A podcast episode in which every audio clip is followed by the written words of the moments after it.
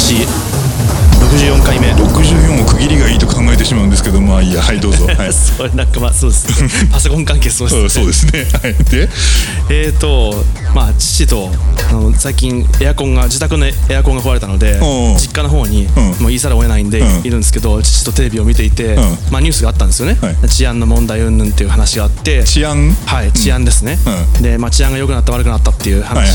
があって、まあ、良くなったっていう結論があったんですよね、うん。ニュースが良くなったんです。昔より良くなったんです。よって話があって、うで親父に、あのー昔の王があのよくなんか治安が良かったように感じるみたいなことをご老人言うけど、んそういうふうに感じるって言ったら感じるって言ってて、ん全然良かったと全然と言わないけどよだいぶ良かったと思うと。言ってて出た出た老人特有のって思って だって少年犯罪の合計数知ってるかこのグラフみたいな感じの、今見たばっかりだろみたいなことを思いながら考えてたんですけどなんかそのそれとでもでも待てよって思ってたのが、あのおばが亡くなったので、はい。おばが亡くなるまでに結構長い何年かの間老人ホームに行ったり来たりする機会があったんですね、でかなりの時間待つので、あの普通の関係ないご老人と、うん。おばあさんとかが多いですけど喋、るんですよね、はい。そうすると,、えー、と気になって聞いた話がそういうその治安の話とかもあったんですよ、はい。であのー昔はあのまあねじ回し城っていう、ん。あのなんかトイレとか、ん。勝手口とかに入っついてる、ん。あの引っ張り出してねじって入れる浄する。知ってる知ってる知ってる、はうん。なんか錠前ありますよね、はい。あの田舎の実家とか。くるくるくるくるくるってなんかねじ込んでいくやつね。あるじゃないですか。あれで良かったんだと、勝手口とかも、ん。まあまあせ正門かどうかはさておき、ん。だったし大体にして閉めてなかったと。穴も 穴もめんどくさいから、っていう話をしてる時に、うんそれを思い出して、ん。確かになんで閉めなくてよかったんだろうって。で今よりも治安がいいなら、うん。あ治安が悪いなら、閉めなきゃダメじゃんとうん。いうふうに思ってそれで、あのーあの今度はおかんの方にもん。聞きに行って、ん。でこういう話をしてみてでなんか治安が悪くなった良くなったってどう思うみたいな話をしてる時に、まあ、結局この老人ホームのおばあさんからも、まあ、その話を聞く目的で聞いたわけじゃないので、うん。すごく断片的な情報で寄せ集めて今考えたんですけど、なんかまあ犯罪が起きるようなとこなんて、ん。港とか、あの軍人がいるとことか、ん。あの繁華街とか、特にヤクザと風俗とか、そういうふうにあと居酒屋とか飲み屋飲み屋街みたいな、ん。あと屋街とかそういうふうに外側に固まってたんだと、うん。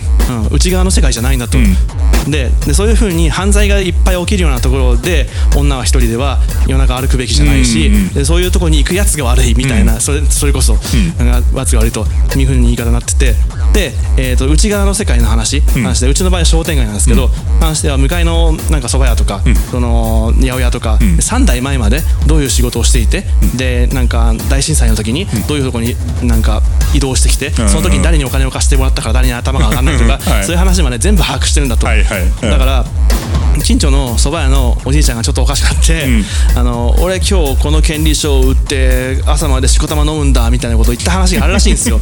でも有名なおじいちゃんらしいんですけど、そうすると今だと繁華街でそれやったら結構危ないじゃないですか。そうね。うん。当時も繁華街でやったらそうなんでしょうけど、でどこでやってもデニースでやっても危ないじゃないですか、うん。それは。っていうのが今だとあ当時だと、あの商店街中の人が集まってきて、あんた考え直しなさいと、うん。であとこのおじいちゃんの親族に対してこのおじいちゃんこんなこと言ってるよっつって全員連れてこいっつって言って、は危ないからっつって、こうみんなでなんかもう寄ってたかって考え直しなさいというふうにやって、じゃあじゃあじゃあ今日はやめるみたいなうん。感じのことを言ってたんだと。でそういうレベルなんだと。だから別に錠前なんか必要なかったし大してその錠前にお金かけなかったみたいなうん。話をしててだから内側と外側でその繁華街とかと全然あの治安のレベルが違うんだと、うん。だから合計すると昔の方が多かったんだろうねっていうあの証拠も仲間が指紋とか DNA とか、うん。当時は大変だしなんか多かったんだろうけどその当時の内側からすると治安が良かったと、ん。うん。そこしか行かないから、うん。基本的に。うちのばあちゃんとか電車乗らないですからね、うん。その商店街が移動しないんですよね、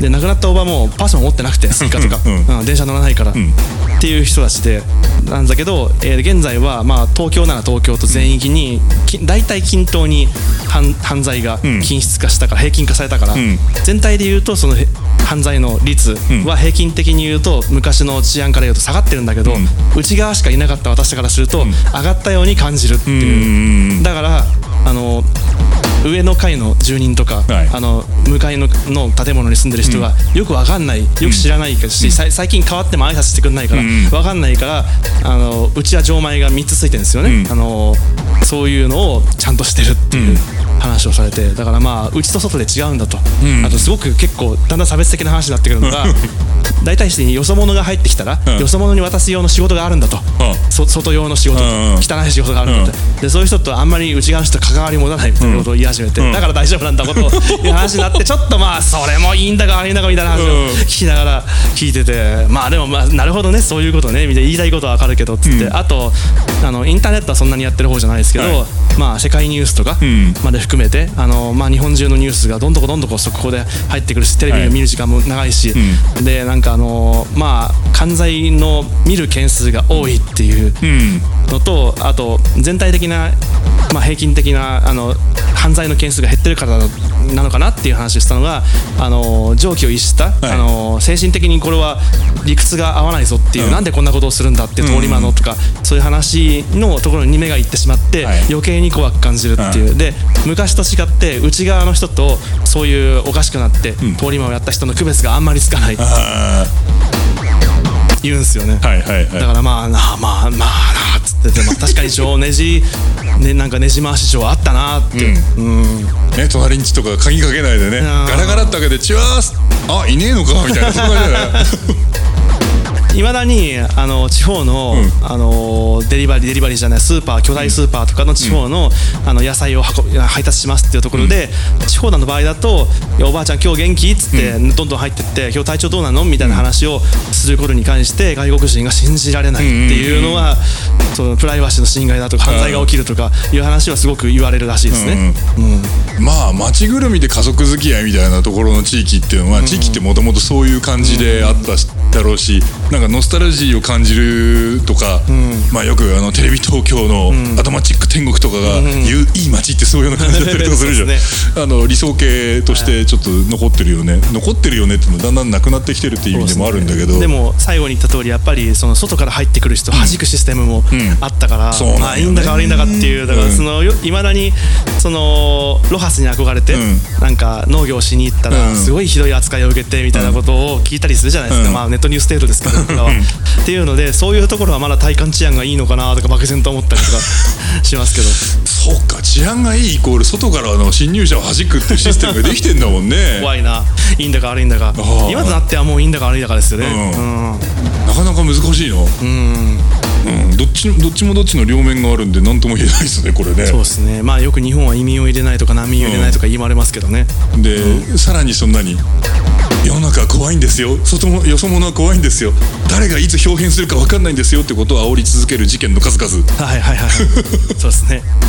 いつ目の前の人が包丁を持って殴りかかってくか分かんないんですよみたいな、まあ気にしなきゃ気にしないんだけどな。あの逆にそういう犯罪があるんだってことを知らなければ、そんな恐怖も考えないよね、そうですね。怒った時に対処のしようもなくなるんですけど。ね そうですね恐ろしい。まあでもそうですよね、うん、でもそういう暴力的な事件じゃなくても、ある日電話かかってきて「あ俺だよテクノーチだよ」とっていう人が言うかもしれないんですよね。はい。番号変わっちゃってさみたいな なんかトランプ大統領の就任式前ですね、あの選挙してる最中ん。とかにトランプ支持者とかにトランプ支持者と反対派に両方あのインタビューしに行ってそれをニコ生とか、YouTube とかであのライブとかで、ん。あの生配信しちゃうテレビ局とか通さないで、そのままの意見を全部出しちゃうっていうのをやってる時になかなかトランプ支持者が最初はあのインタビュー答えてくれないんですけど、日本人ですって話をすると、日本人かじゃあ答えてやるっていう話をすると、俺たちは日本みたいな国になりたいんだと、ん。移民誰もいないだろうと日本人しかいないんだろうって。で肌の色が違うやつが全然いないんだろうって、俺俺たちの国もそういう風にしたいんだっつって、だからお前のインタビューを受けるっつって。って言ってるのがおおすげえって思って。そういう風に見られてるとこあるのかって。なるほどね。向こうから見るとそうだね。でもあれだよね。あのいかに外国人でも日本語喋るとちょっと安心するそうよねですね。かなりそうですね。日本語の壁がすごいんだな、そうですね。ありますね。かなりありますね。日本語っていうことを喋ること自体が日本人の考えを受け入れることになるのかもしれないね。コーヒーになります。コーヒーになりますを文法から外側の意味を理解できないとん。困るってことですよね、うんそういうことか。